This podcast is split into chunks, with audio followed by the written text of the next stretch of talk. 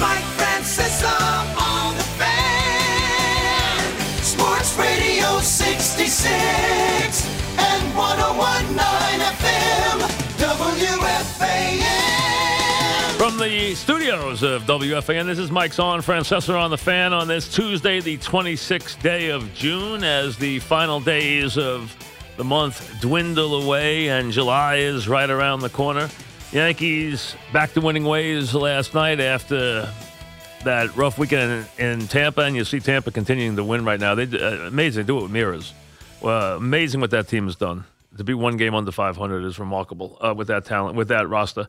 Uh, but the Yankees, one of many home runs last night as hit as I thought they'd be. There's only two hit in the game, uh, but the Yankees got a good game from Loaisiga. He pitched well.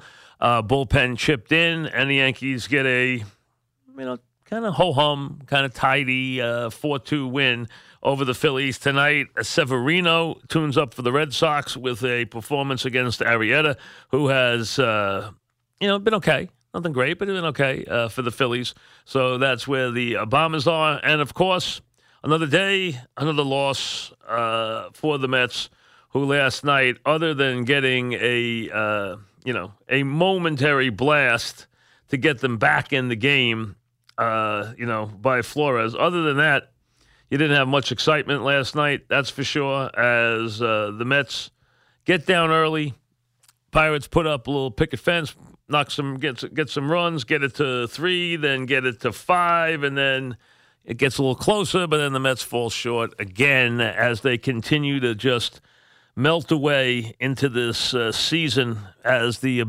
as they just kind of fade away into the abyss as they find themselves now losers of seven straight, uh, 14 games under 500. Those early days of the season, a distant and faint memory as everyone decides, you know, which guys on the team they want to trade away in this game. Here's the thing I would say there comes a point in the season. We talked about it yesterday. It's one day later and one day more crucial that it happened. There comes a point where you have to do something. You have to shake things up. You have to somehow change the dynamics if you are going to in in some way keep the faithful, whoever the faithful may be, at all interested. You have yet to reach the 4th of July. Labor Day is not in a couple of days. The 4th of July is in a couple of days.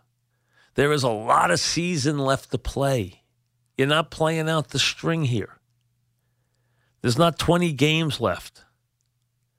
Hard to see Callaway uttering the same thing day after day that he does now after, you know, countless losses, seeing him doing it again. He almost just plug it in now. It's almost the same spiel every night. Uh, we just didn't put it together. The preparation's good. You know, it's just, you know, we're in every game. I mean, you've heard the same thing. It's like the old Kotite days. We're battling. We're battling.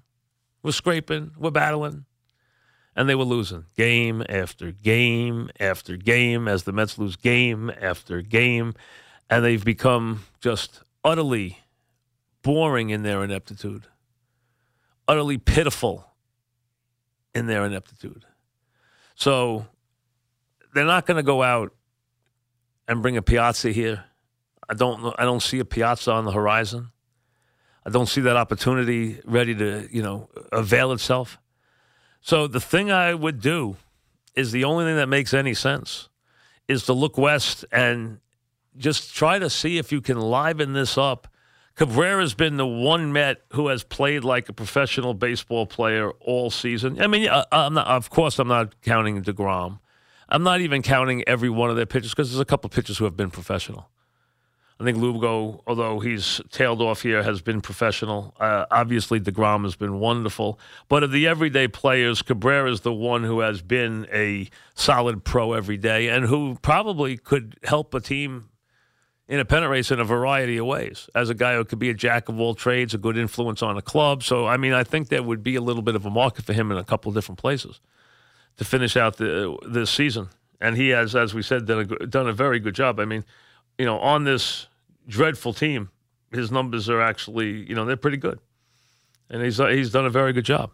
I would think there would be. And then what I would do is quickly, I would go get Alonso and McNeil, second baseman McNeil, first baseman Alonso, Right now, Alonso, who hit three home runs, and knocked in seven runs the other night uh, out west in AAA, uh, has 35, 36 at bats, 35 at bats now, uh, nine for 34. Okay, hitting 265 with three homers and 11 RBIs in AAA.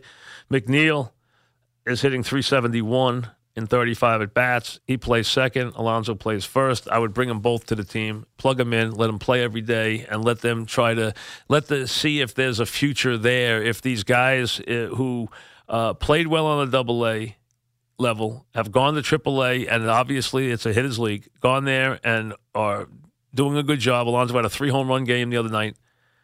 McNeil's hitting 371 and he showed speed. Second baseman, first baseman, move Cabrera uh, which I think you can do. Send them to some place where the games count a little more than they're going to count here, and breathe a little life into your fan base by going out and putting some kids in. There's not a major leaguer who's going to revitalize this team. They're not going to go out and uh, they're not going to go get Machado. And I don't even know if he wants to come here. Uh, they're not going to do that. There isn't a Piazza waiting to turn around this team. Um, obviously, things would get better if Cespedes was ready to play, but there's been no indication in any kind that he's ready to play. Not any indication in any way that he's get, that he's even close. There hasn't been any indication of anything, as a matter of fact. What there has been is just this countless, just endless supply of outs, of bad at bats, of just tedious quotes of poor performances, of injuries, of ineptitude that is just one piled on top of the other, piled on top of the other, and they just go on day after day. You got to break the cycle. You got to do it. You got to give your team something to believe in. You got to give your fan base something to believe in.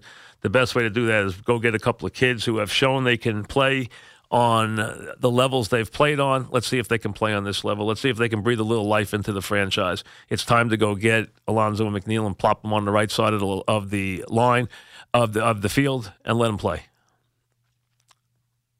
Put Alonso at first, put McNeil at second, let him play, and let's see what happens. You're putting a guy out. You're going to tell me right now that you would rather put Plawecki at first base than put Alonso at first base. Now, come on.